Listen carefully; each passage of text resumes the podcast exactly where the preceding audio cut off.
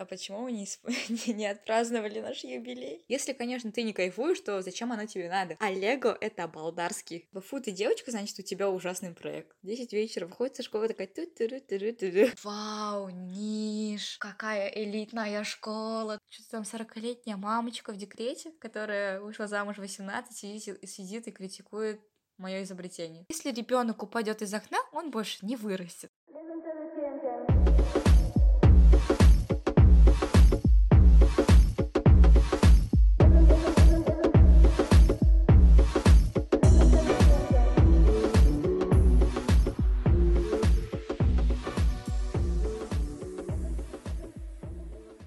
Всем привет! Это третий выпуск подкаста Чин-Чин, где мы обсуждаем различные темы, которыми вы можете разбавить обстановку самого скучного застолья и не только. Сегодняшний гость является робототехником, олимпиадником по русскому языку и проектником в IT-сфере. Айдана. Привет! Немного предыстории. Мы с Айданой познакомились совсем неожиданно. Она сдавала Олимпиаду по русскому языку в Атрау, а не в Ахтубе, где на самом деле должна была. Это было самое неожиданное знакомство для меня, потому что мы просто сидели на диванчиках около э, кабинета искусства и очень быстро познакомились. Да нет, просто Живека зашла такая сначала, такая деловая, а потом такая сидит-сидит и говорит, тамақ жедің ба и я говорю ну да ну давай у вас есть столовая короче и мы пошли с целью покушать но там встретили ее другую подругу и заболтались. Да, и пришло время уже сдавать Олимпиаду, поэтому mission failed. Но зато после этого мы не раз покушали с тобой. Да, кстати, я помню, ты поделилась эм, сникерсом после того, как мы вышли и это было просто единственное, что мы покушали за тот день, мне кажется. Да, зато тогда я в первый раз покаталась на общественном транспорте в Атрау. Бесплатно. Бесплатно. Ладно, давай перейдем к вопросам. Самый первый, жутко банальный, но супер тяжелый вопрос. Кто такая Айдана? На самом деле, кто такая Айдана, не знает сама Айдана. Я все еще нахожусь в поиске себя, Айдан — это тот человек, который пробует себя в разных сферах и пытается найти ту искорку, ту сферу, которая будет зажигать ее. Вообще Айдан всегда показывался разносторонним человеком с самого первого момента нашего общения.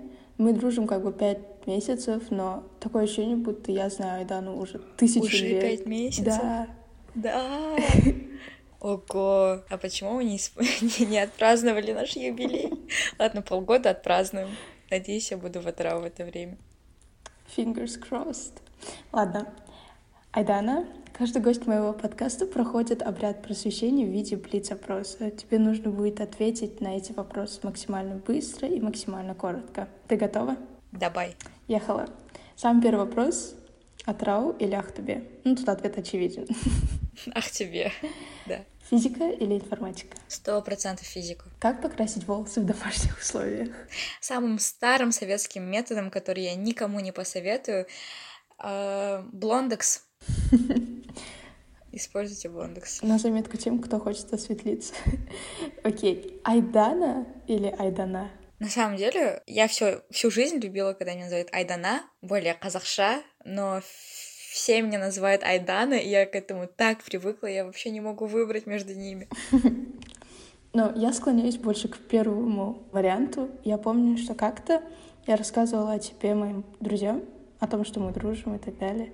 И они спрашивают, подожди, Айдана? Я говорю, да, Айдана. И они говорят, ну ведь правильнее же говорить Айдана. Я такая, ну это как Вау. ты же бек, а ты же бека. Да. Потому что так комфортнее, что ли, называть. Окей, перейдем дальше к следующему вопросу. Платье или оверсайз? В последнее время слишком много платьев у меня, и мне приходится их носить. Я не могу выбрать. Это слишком сложный вопрос. Я считаю, что если выбирать в комфорте, то оверсайз, но если выбирать то, что более изысканно выглядит, то платье однозначно. Ну да, в платье ты чувствуешь себя такой босси, Мгм. у которой все на полочках, и при этом она такая очень женственная. Любимое место в Атрау? Дом Жбеки. Спасибо.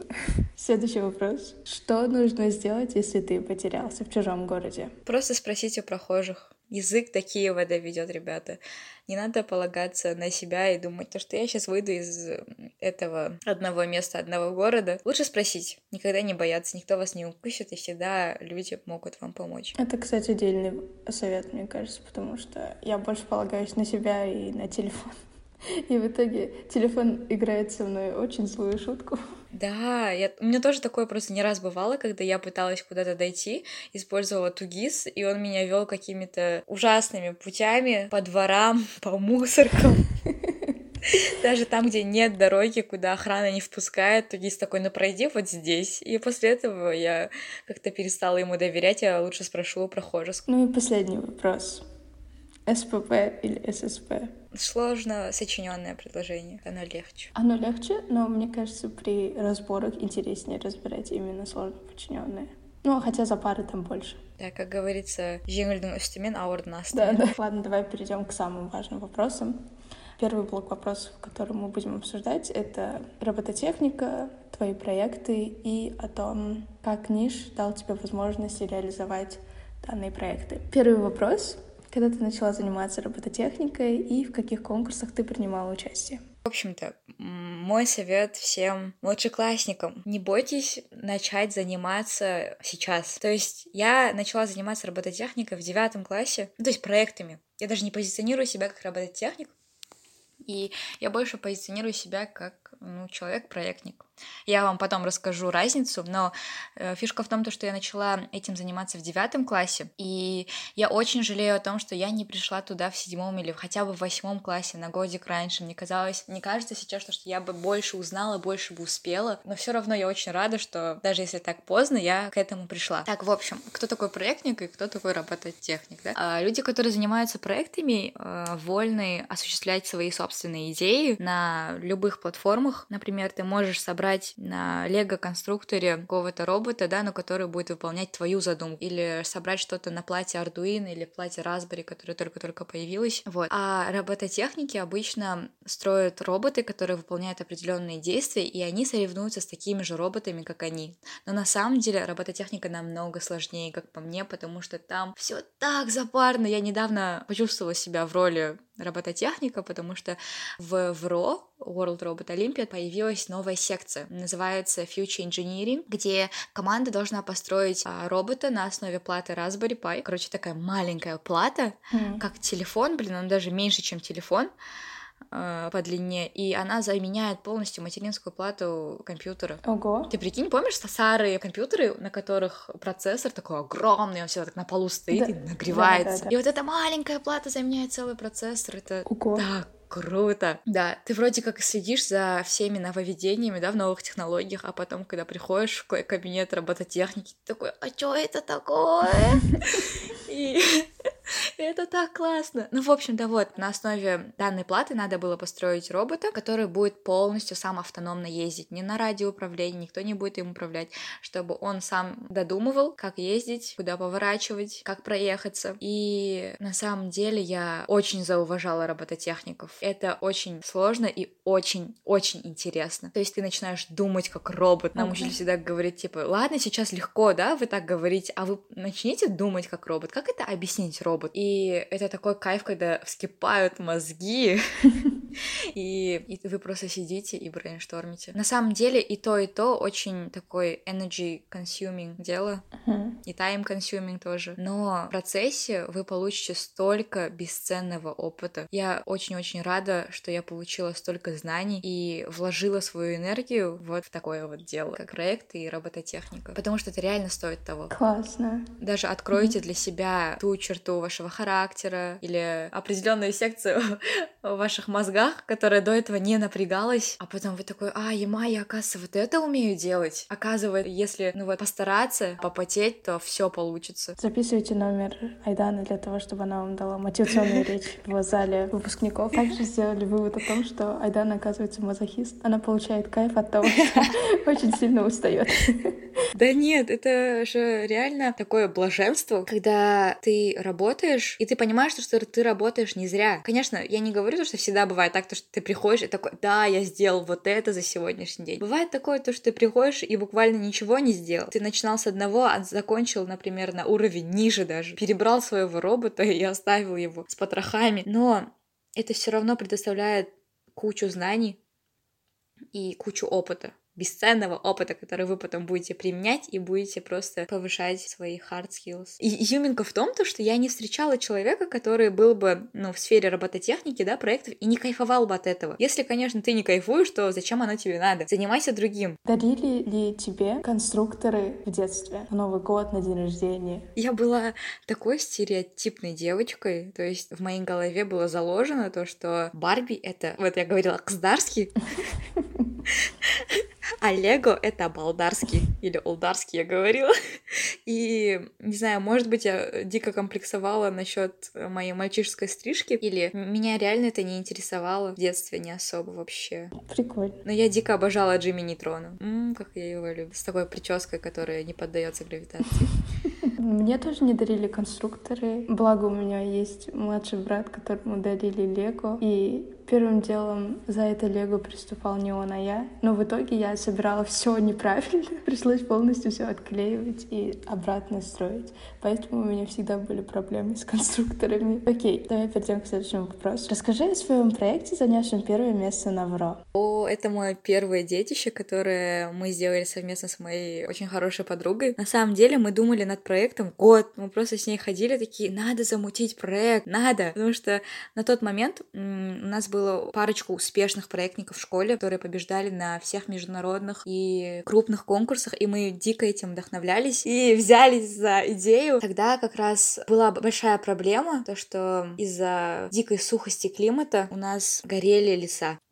И мы придумали такое приспособление, называется Firefinder, система обнаружения огня в лесных и лесостепных зонах. Мы над этим проектом работали очень упорно, год точно работали прям. Мы его переделывали прям раз пять основательно, то есть мы его полностью разбирали, полностью переделывали. Эта идея столько раз менялась, но самое важное то, что мы сразу подошли к этому делу и поняли, куда нам надо двигаться. Мы сразу пошли к учителям, сказали, вот у нас есть вот такая идея, такая вот проблема есть. И прикол в том, что тогда, когда когда мы только начали заниматься этой идеей, еще Австралия была в порядке. О, да. И представляешь, какую актуальность приобрел проект через полгода мы его начали делать. И мы им дико загорелись. А, нам сразу подсказали офигенных учителей. А, мы сразу пошли к классному учителю по физике, начали с ним обсуждать, по каким параметрам можно было бы отследить огонь, да, uh-huh. по каким параметрам можно было бы понять, что это огонь, и каким образом мы могли передать об этом информацию, да. Потом он нас направил еще учителю робототехники техники. И вот совместно с нашими учителями мы разработали этот проект. На самом деле была проделана колоссальная работа, но это было так интересно. И я, и моя подруга Самал были впервые во всем этом. Мы, то есть, вдвоем прошли через все. Впервые это было дико интересно.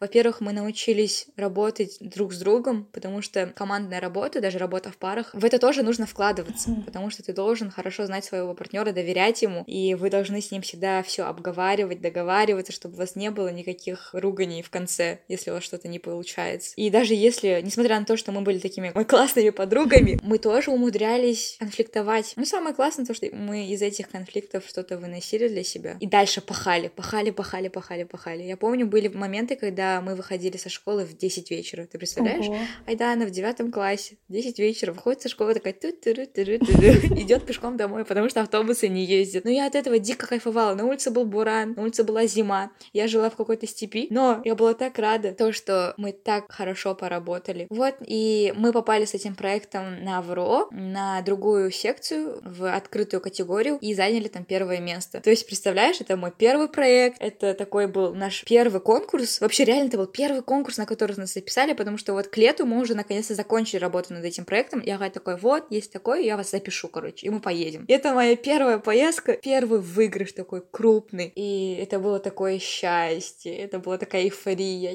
не верила в то, что мы победили. Вау, это действительно да. классно. Вдохновляет, кстати. Да. Кстати, рассказывала о том, что вы переделывали пять раз проект. Было ли чувство mm-hmm. выгорания, когда вы делали и работали над этим проектом? Конечно, бывало. Ты думаешь, типа, ну, зачем это надо, вдруг это не сработает. Сразу начинаешь себя накручивать. Но, как говорится, квест корках кол батер. Я вот, честно, я вот была очень, я очень горела этим проектом. Дико, потому что это все было для меня в новинку. Я просто, реально, весь год я была в эйфории от того, что я этим занимаюсь. Потому что до этого я никак не могла подойти в этот кабинет робототехники и сказать, ага, типа, я бы хотела заниматься вот тем. Мне казалось, что там сидят такие прям заучки, не знаю, такие умные мальчики, и там не было девочек. Я дико всего этого боялась. Я думала то, что я недостаточно хороша для этого, для того, чтобы заниматься робототехникой. А на самом деле надо было просто взять и начать что-то делать перед тем, как себя накрутить. И Клево. Ты упоминала о том, что ты сейчас работаешь тоже над своим проектом. Чем особенен твой нынешний проект и делаешь ли ты его вместе с партнером? Делаю проект тоже с партнером, и он называется Save Your Window. Uh-huh. Это система, предназначенная для предотвращения выпадения детей из окон. Это тоже такая довольно актуальная проблема, uh-huh. которую мы ходили решить, чтобы было комфортно всем, то есть чтобы можно было открывать окно на распашку, но при этом окно бы само автоматически закрывалось, когда ребенок бы к нему подходил. Чтобы было комфортно для родителей, для жителей дома, также безопасно для ребенка. Классно. Ты говорила, что ты подошла к учителям робототехники, учителя информатики тебя также поддержали. И как раз-таки учитель по робототехнике вас записал на ваш самый первый успешный конкурс, да? Какие возможности предоставляет ниш для разработки проектов? На самом деле, если бы не ниш, я бы даже не знала то, что дети занимаются проектной деятельностью. Я бы не знала, что такое робототехника. Вот честное слово. Благодаря нашей школе мы имеем возможность воплощать свои задумки, мы имеем возможность как-то продвигать свои идеи. Угу. А еще классная возможность просто, просто найти новый круг друзей, возможность расширить свое мировоззрение. На самом деле очень печально то, что в обычных школах нету таких же кабинетов робототехники, но при этом, оказывается, у нас в городе, например, тоже есть кружки Ого. по робототехнике. Да, хорошо то, что у нас в школе есть прям кабинет, есть учитель, где есть вся техника, все оборудование, которое надо. Просто приходи и делай, приходи и работай. И школа предоставляет возможность, во-первых, воплотить твою идею. Ну, учителя тебе всячески подбадривают, помогают, направляют в этом. Они, конечно, ничего не сделают за тебя, но при этом они тебе подскажут, помогут, чем смогут, и направят тебя, и сделают все так, чтобы ты всю эту проблему решил сам. Наша школа дает нам реально офигенную возможность в проектной олимпиадной де- деятельности. Окей, okay, давай перейдем к следующему вопросу. Обязательно ли хорошо знать информатику, чтобы стать превосходным робототехником? Или это не обязательно? В основном все является так, то, что я больше с физической точки, uh-huh. а мой партнер всегда кодит. Вот. Я в целом могу разобраться в коде, и я в него не лезу, и все. Но на самом деле это легко. Вот недавно я попробовала себя в роли а, чувака, который кодит, и просто, если у вас есть желание, и у вас есть время, которое вы можете вложить в это, то, это, то вы это обязательно поймете, потому что это легче. Компьютеру легче объяснить, чем человеку на самом деле. И это все довольно легко прописать. Кто вам не скажет, типа, так ты не знаешь, как кодить, не приходи в робототехнику, ты нам здесь не нужен. Нет, робототехника это когда ты и кодишь, и строишь, и делаешь, и все вместе. И самое прекрасное то, что там тебя научат о, как прикольно. это делать. Ну и завершающий этот блок вопрос. Когда ты говорила о Firefinder и о том, как вы начали заниматься этим проектом, ты упомянула, что в кабинете робототехники в основном не было девочек. И робототехники среди девушек, когда вы поехали на ВРО, много ли их? И было ли неравенство полов в робототехнике? Неравенства полов не было. Никто, никто бы не сказал, типа, фу, ты девочка, значит, у тебя ужасный проект. Нет, такого не было. Но на самом деле, да, но мальчиков было немного больше, но и команд с девочками тоже хватало. Угу. И на том же ВРО я познакомилась с э, очень-очень классной девочкой по имени Дильнас из Талдокургана. Я ее так люблю, она дико умная. И вот благодаря ней я поняла то, что... Ну, у меня до этого тоже был какой-то комплекс насчет того, то, что вот я девочка, значит, может, я недостаточно хороша для робототехники. Но она мне как-то раскрыла глаза, сказала, нет. Я, я на нее смотрю и просто восхищаюсь. На самом деле. Да, ну, возможно, может быть, они проявляют больше инициативы в этом, более, больше как-то интересуются в робототехнике. Но девочек тоже хватает в этой сфере. На самом деле, мне, мне очень греет душу, когда я вижу команды с девочками, и они все такие крутые. И они ничуть не хуже мальчиков. Прикольно. Вообще это классно, да. Мне кажется, сейчас эм, робототехников сейчас, девушек больше такого... становится потому что они тоже ну, вовлекаются ну, в это. Чем явен, явного типа неравенства полов нету. Это действительно радует. Ну что ж, давай тогда mm-hmm. перейдем с тобой ко второму блоку вопросов. Это будет про ниш, там, где ты провела пять лет своей жизни, будешь еще проводить 12 класс. А, в частности, это ниш Ахтубе как ученицы ниши Атро, мне всегда было интересно, как поживают люди в других нишах. Все ли так на самом деле одинаково или где-то все-таки есть различные свои плюшки? А, давай начнем с первого вопроса. А, давай. Три лучших особенностей в Нижахтубе. Может быть, у вас есть свой 3D-принтер, которого нету в Атрау, или. У вас есть, у вас нет 3D принтера? У нас нет 3D принтера. Я знаю то, что в некоторых школах э, есть по два 3D принтера, поэтому я говорила, а почему у нас один? Хотя мы им не особо-то и пользуемся, но да, в кабинете робототехники стоит у нас 3D принтер. Я знаю то, что в э, ниш ФМН Астана есть целый кабинет огромный с типа с печатью, понимаешь, там дофига принтеров, они печатают все, что можно, они даже баннеры печатают Ого. Да, любых размеров. Это так классно. А мы ходим через дорогу и все печатаем там. Они хорошие деньги срубают с вас. Да. Кто твой самый любимый учитель Но... в дни Шахтубе и почему? Это, это такой сложный вопрос. Потому что мне кажется, то, что в любом учителе есть что-то, что может так захватить ребенка. Ну, то есть я работала лично с только с четырьмя учителями, прям тесно. Это четыре учителя, с которыми у меня э, есть проектные работы. Вообще моя первая проектная деятельность началась, знаешь, чего? С проекта по русскому языку. Серьезно? Я была в восьмом классе. Какая у да, тебя это тема? был русский язык. Я разбирала грань между смешным и жестоким в литературе и в кино. Ого, какая интересная тема. Да, это было дико интересно. И у меня была такая классная учительница по русскому языку. Я ее так люблю. Она в меня всегда верила. Она всегда так по-доброму ко мне относилась. Она как женщина меня очень восхищает. Она такая утонченная, она такая женственная, она такая ухоженная. Как она ходит, как она говорит, как она держит себя в обществе, меня просто дико восхищает. Это Хакшвазауна, мой учитель, педагог по русскому языку. И в то же время она не просто учитель для меня, она меня многому научила, но при этом она для меня как очень хороший, близкий друг, на которого я могу положиться, с которым я могу и посмеяться, и поплакать. Поэтому вот, наверное, это учитель, с которого все началось. Учитель, который в меня поверил раньше всех, чем все другие успели поверить. И благодаря ней я поверила в себя. Она тебя ведет с седьмого класса, да? На самом деле, есть еще одна такая интересная черта, которая очень похожа с у меня с Айданой, наши любимые учителя, учителя русского языка, и, в принципе, благодаря их веры в нас мы, поддержки. и поддержки мы, в принципе, оказались там, где мы оказались, и подружились. Так что в этом тоже да. есть какое-то их влияние. Окей, угу. давай перейдем к следующему вопросу. Опиши запоминающийся день школьной жизни. Я знаю, что в нишах тебе проходит столько классных мероприятий, О. что мне иногда бывает ну... завистливо. Опиши один из них. Но вообще, столько классных мероприятий у нас было благодаря нашим старшакам потому что у нас был шанрак очень-очень, ну, другой шанрак, был определенный шанрак, они всегда вели эту активную жизнь, они всегда спорили с админкой, они всегда выбивали нам мероприятия, они нам выбивали пати, они ругались с админкой и выбивали для нас пижама дей или гиг дей. Пижама дей, например, э, мы не весь день, но полдня мы ходили в пижамах. Это было так мило.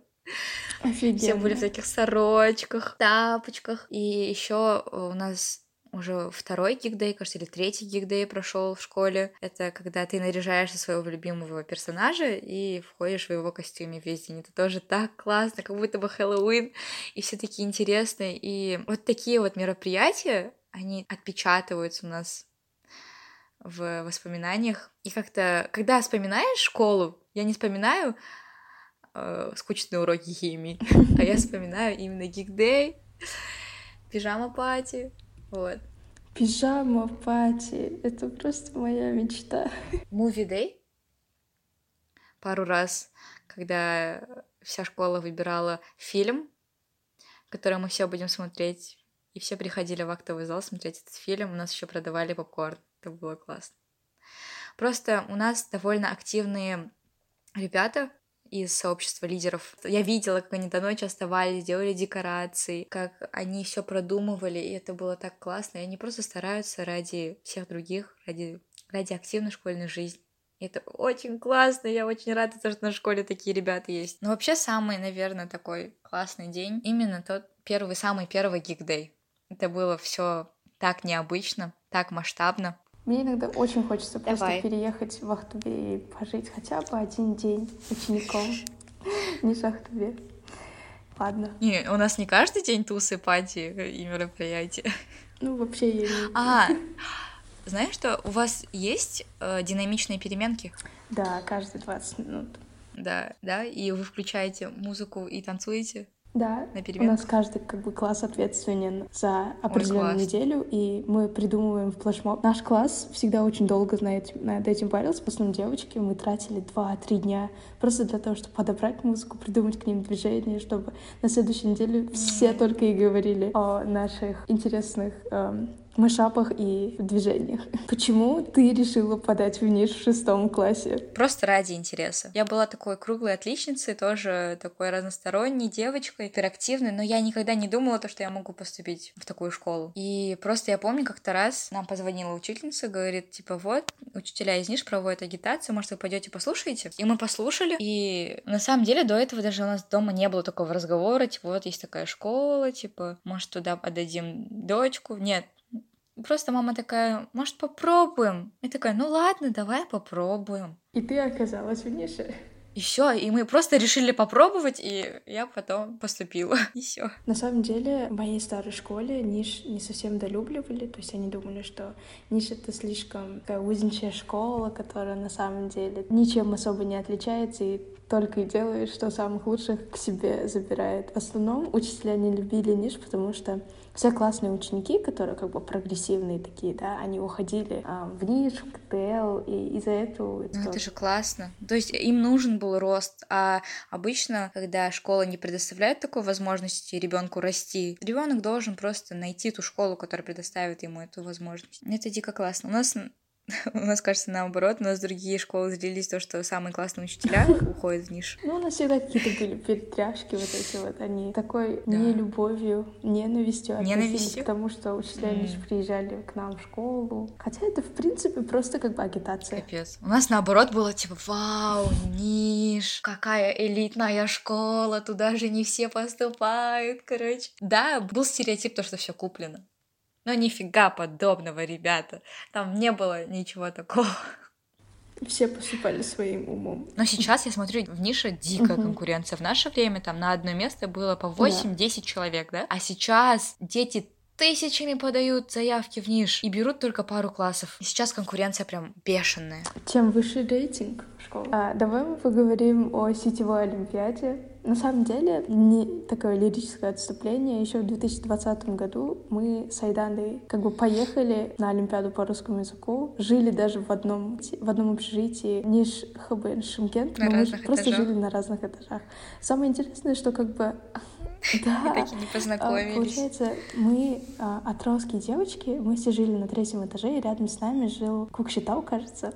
И мы всегда спускались на второй этаж, и там всегда слышали какой-то шум, какой-то гул. Все время люди смеются, танцуют.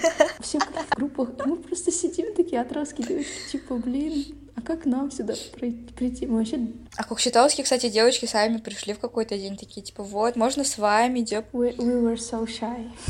Да, вообще это было так классно. Наши старшаки сразу знали, типа, они сказали, типа, вот, мы потусим. Ну, мы, короче, надеялись. У нас была комната из четверых девочек, и мы были из одной параллели. Ну, мы, типа, были самые младшие из всех, ну, кто с нами поехал. И мы вот два дня готовились, получается пока все там тусили. А потом, когда мы уже все сдали, мы тоже с ними тусили. А потом мы пожалели то, что два дня готовились, они тусили вместе с ними. Расскажи о сетевой олимпиаде и опыте, который ты получила. Короче, до этого я Четыре года подряд у меня было первое место по Олимпиаде uh-huh. русскому языку. По русскому у меня всегда было первое место, и я никогда не готовилась, и я всегда знала, что я первое место возьму. Только в десятом, вот, моя учительница сказала, э, на сетевую Олимпиаду берут только взрослых, и вот в десятом классе ты сможешь, если ты возьмешь первое место, поехать на сетевую Олимпиаду. И такая, о, классно! И получается, уже до этого я знала, что такие школьные поездки — это очень классная тема. Но там было столько детей, боже мой. Мы, короче, сели, там можно было где угодно сидеться, мы сидели. И я вижу, что одна девочка полностью в пижаме просто выходит и берет свою кашу. Я подумала, блин, у нас все тут так сильно готовятся, типа держат тетради в руках, кушают банан, там быстро-быстро собираются, а она так тихонечко идет в пижамке, зевает там по ходу дела, здоровается со всеми. Да. Это правильный подход, потому что каждый раз, когда ты так на мандраже нервничаешь, у тебя все равно ничего не получится. У меня одна подруга сегодня сказала, которая мэск сдала, она сказала, вот когда пишешь все на пофиг, у тебя будет фул, у тебя будет хорошая оценка. А когда ты типа очень стараешься, пишешь столько, у тебя не будет такой да. хорошей оценки. Это такой закон подлости, который всегда срабатывает против Это нас. как, знаешь, 20% усилий дает 80% результата. Окей, да. давай перейдем к третьему блоку вопросов. Это просто в целом про тебя и про твою жизнь. Первый вопрос. Что ты думаешь о стандартах красоты и эффекте фильтров в Инстаграм? Я помню время, когда я включаешь камеру Инстаграма, стоишь на кнопке «Домой», да, ты такой ну, я видела себя не очень красивой. Как только ты вот так смахиваешь налево, направо, находишь фильтр, который ты ходишь, и ты представляешь себя такой голубоглазый, с узким носом, со скулами, с э, инъекцией в два кубиков гиалуронки в губах. Но я не считаю то, что фильтры это что-то здоровое сейчас. Ну, потому что ты видишь себя искаженным и ты не хочешь принимать себя таким, какой, какой ты есть, и ты не можешь потом смотреться в зеркало и видеть себя без фильтров. Я не говорю, типа, не пользуйтесь фильтрами, это зло, просто Просто к этому очень легко привыкнуть. И у меня было такое. И потом я не смотрела в зеркало, а смотрела только в фильтр Инстаграма в телефоне. Это было печально, жутко и, и тупо. Но вообще стандарты красоты задают те люди, которым это выгодно. Да, я расскажу про один research, который я смотрела. На Ютубе очень много людей сейчас поднимают проблемы как раз-таки стандартов красоты, которые задает мода, то есть эм, то, что plus size является тоже коммерческим путем, и на самом деле не все девушки могут быть как plus size. Допустим, ты же знаешь Барбару Палвин, да? Кстати, да, она считается plus size моделью. Вообще, plus size. Я, я была в шоке, у меня челюсть отвисла, когда я об этом узнала. Вообще как? Где она plus size? Есть канал э, одной модели, которую зовут Алина Чарова, и она как раз таки освещает данные проблемы. Недавно она провела research и начала об этом говорить. И когда я посмотрела ее видео, она сказала, что, получается, девушки размером бедер от 90 и больше считаются моделями плюс сайз. Неважно, какой тип у них фигуры. А девушки до 90, они считаются раз... стандартным размером. Это такой абсурд. И теперь смотри, девушки, у которых обычная фигура, которые носят размер М, не могут увидеть себя на подиуме, не могут увидеть себя на обложках журналов, потому что их природа создала фигуру обычной, и они не могут себя отвести ни к девушкам нулевого размера, ни к девушкам плюс сайз, потому что у них бедра слишком большие. Огромный парадокс. Вот, меня расстраивает то, что несмотря на то, что сейчас все так кричат о том, что стандарты красоты — это полное фуфло, то, что их надо перекраивать, эти стандарты красоты, их надо отменять, да, они вводят новые стандарты красоты. Тот же плюс сайз, о котором ты говорила, которому, опять-таки, не все могут подойти к этим стандартам. Смотри, я отчаялась смотреть на красивые тела, на красивые э, лица и думать то, что я не подхожу под это. Да. На самом деле это и такая сложная тема, которых есть столько различных мнений. И с другой стороны, ты хочешь понять модельеров, они шьют для подиума нулевой размер, но с другой стороны, ты понимаешь, что то же самое, что одевают на подиуме, ты не можешь увидеть на себе. И понять, что это выглядит так, как это сидит на других моделях. Поэтому это огромный парадокс. Ну, да. потому что нас создают разными. Мне кажется, нету в мире двух людей с одинаковыми фигурами, с одинаковыми параметрами. Это же так классно, то, что мы все уникальные. А еще, знаешь, что мне кажется? То, что моделей берут на показы таких, чтобы они своей красотой внешней и, ну, яркой внешностью не перехватывали внимание. То есть все внимание они концентрируют именно на одежде, на платье или на том, что на ней. То есть она часть этого перформанса, но при этом она не главный игрок. Но вообще стандарты красоты созданы для того, чтобы женщины по всему миру люди жестко загонялись и покупали те продукты, которые производители уверяют, что благодаря этим продуктам они станут ближе к этим стандартам красоты. И это все тупой маркетинговый 100%. ход, который просто образовался столетия назад, да. а сейчас мы им следуем. Нужно сделать вывод о том, что любое тело прекрасно, неважно от того, каким оно выглядит и соответствует ли оно стандартам красоты.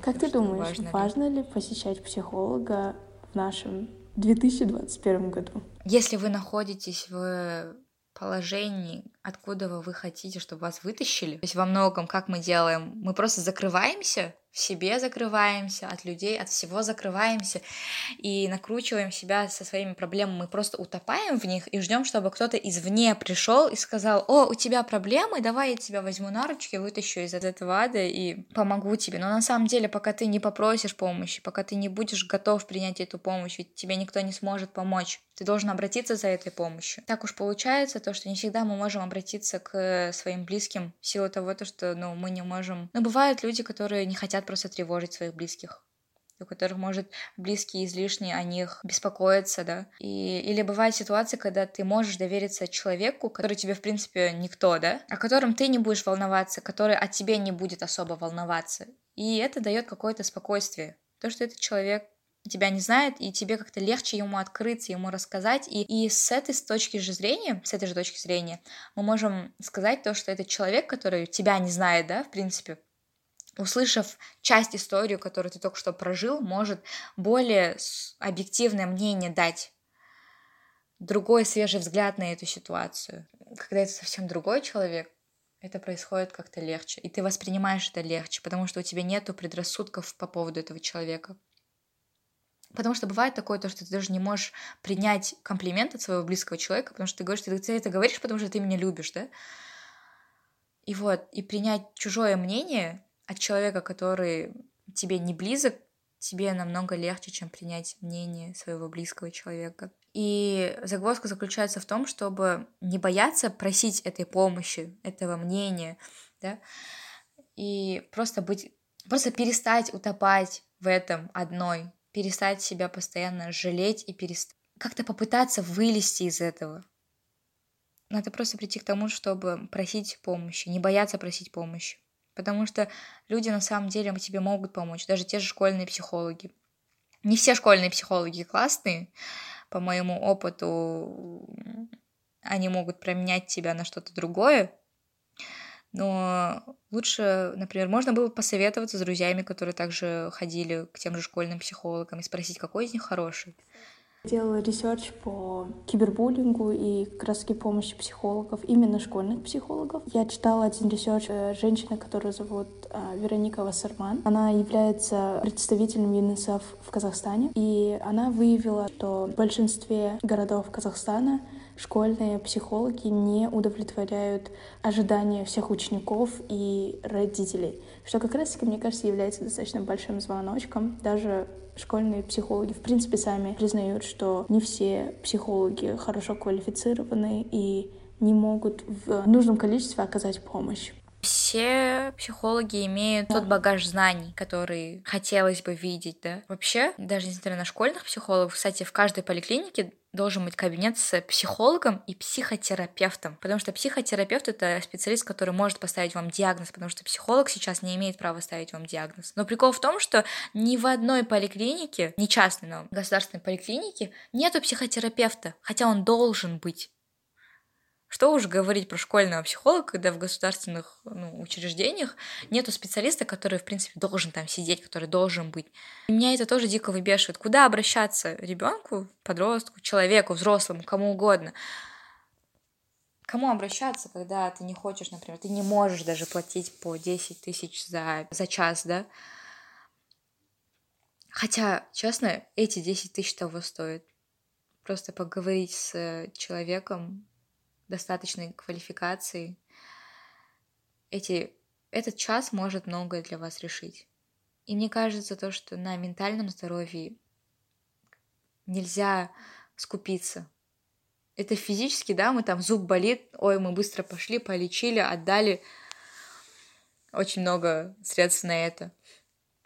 А ведь ментально никто сейчас не, ну, в основном мы забиваем на это, нам плохо, и мы такие, нет, все нормально нет, это решится, нет, я пойду покрашу волосы, и у меня все будет хорошо, да? Но это так не работает. Ментальные проблемы легко, конечно, передвинуть на второй план, но когда они возвращаются, по моему опыту, они возвращаются вдвойне или втройне, а потом сбивают тебя с ног. Но это опыт, который должен пережить каждый. И самое важное в таких моментах знать то, что вы не одни, и то, что если вы обратитесь за помощью, вам ее окажут. Полностью согласна. Ты здесь как раз-таки рассказала о том, насколько важно э, и почему это важно следить за своим ментальным здоровьем, потому что оно действительно очень важно. А физическое здоровье вы можете полечить, но если э, ментальное здоровье у вас будет хромать, вы, в принципе, и физически будете достаточно часто болеть, потому что это все связано с психосоматикой. Окей. Okay. И давай такой вопрос. Меня постоянно тревожит мысль о том, то, что э, человек ментально нестабильный, а, более предрасположен к заболеванию раком, потому что это что? Это же разрушение клеток. А мы разрушаем сами себя изнутри своими мыслями. Полностью согласна. Я читала несколько работ про психосоматические заболевания и почему они в целом возникают.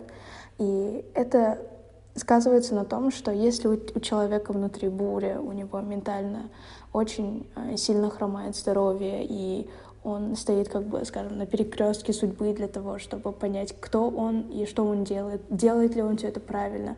Все это достаточно сильно а, как бы отражается на физическом здоровье, что человек может заболеть лихорадкой, или же у него а, могут быть проблемы с желудочно-кишечным трактом, потому что именно психосоматическое заболевание, оно сильно ударяет по ЖКТ, ишемические заболевания и заболевания, эм, связанные с мозгом. Так что будьте осторожны со своим ментальным здоровьем. Вот что мы хотим сказать. Ну и напоследок такой вот интересный вопрос. Была ли ты когда-нибудь свидетелем буллинга или же кибербуллинга? У нас есть в городе страничка Атрау Oil, а, где в основном постятся различные эм, новости, и когда какие-то новости появляются о нашей школе, что девочки там победили по проекту, получили гранты в университетах. В комментариях обязательно найдется десятки или же даже 20 человек, которые будут обязательно говорить, что они же проплачены, они платят деньги. Короче, со мной тоже такое было. Нас же тоже выкладывали в всякие инстаграм-страницы, ну, когда мы выигрывали, когда мы, ну, с новыми проектами выступали.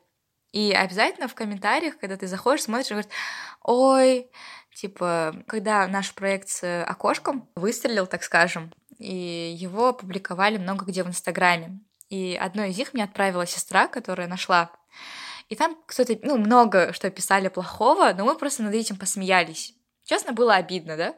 То, что в своей же стране тебя не поддерживают, и ищут только недостатки. Но я, потом я подумала, типа, ну, come on, Посмотрела говорю, так, что-то там 40-летняя мамочка в декрете, которая вышла замуж в 18, сидит, сидит и критикует мое изобретение. Думаю, ну ладно, окей, ничего страшного. Сама ее раскритиковала у себя в голове и успокоилась. Так вот, и там кто-то написал то, что, ой, типа, легче же, зачем такое ставить на окна, да? Зачем это покупать? Ребенок же вырастет, а потом это не будет нужно. И там ей кто-то ответил, если ребенок упадет из окна, он больше не вырастет. Я над этим так смеялась. Буллинг он всегда будет. Просто надо уметь над этим как-то пошутить, это высмеять, понять причины и забить. Да, действительно. Но иногда бывает, что буллинг может просто переходить все рамки. Потом я смотрела А, у нас есть а, девочка, которая из Ниш Алматы, вроде бы ее зовут Дильнас Камалова, она поступила а, в Гарвард на стипендию, на полный грант, и в день ее вебинара а, кто-то в комментариях написал, а, лучше научись готовить сначала на кухне.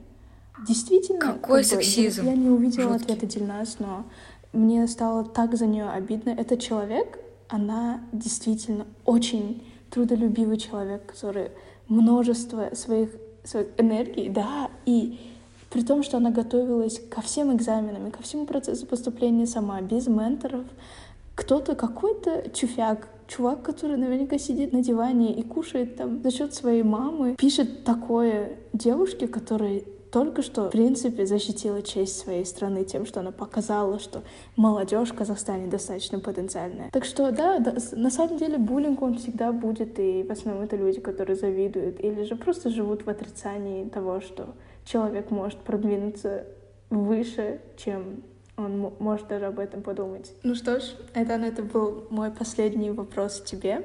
Спасибо за такой интересный, животрепещущий толк потому что мы обсудили столько интересных вещей. Я уверена, что твоя история поможет и замотивирует других людей для того, чтобы они все-таки начали заниматься робототехникой и не боялись того, что они могут э, где-то споткнуться, но все же подняться наверх. А, и напоследок, Айдан, перед тем, как мы закончим выпуск, а, тебе нужно будет произнести название подкаста и сказать свою мантру, любимую цитату или важный, по твоему мнению, совет. Чин стремление обязательно даст плоды.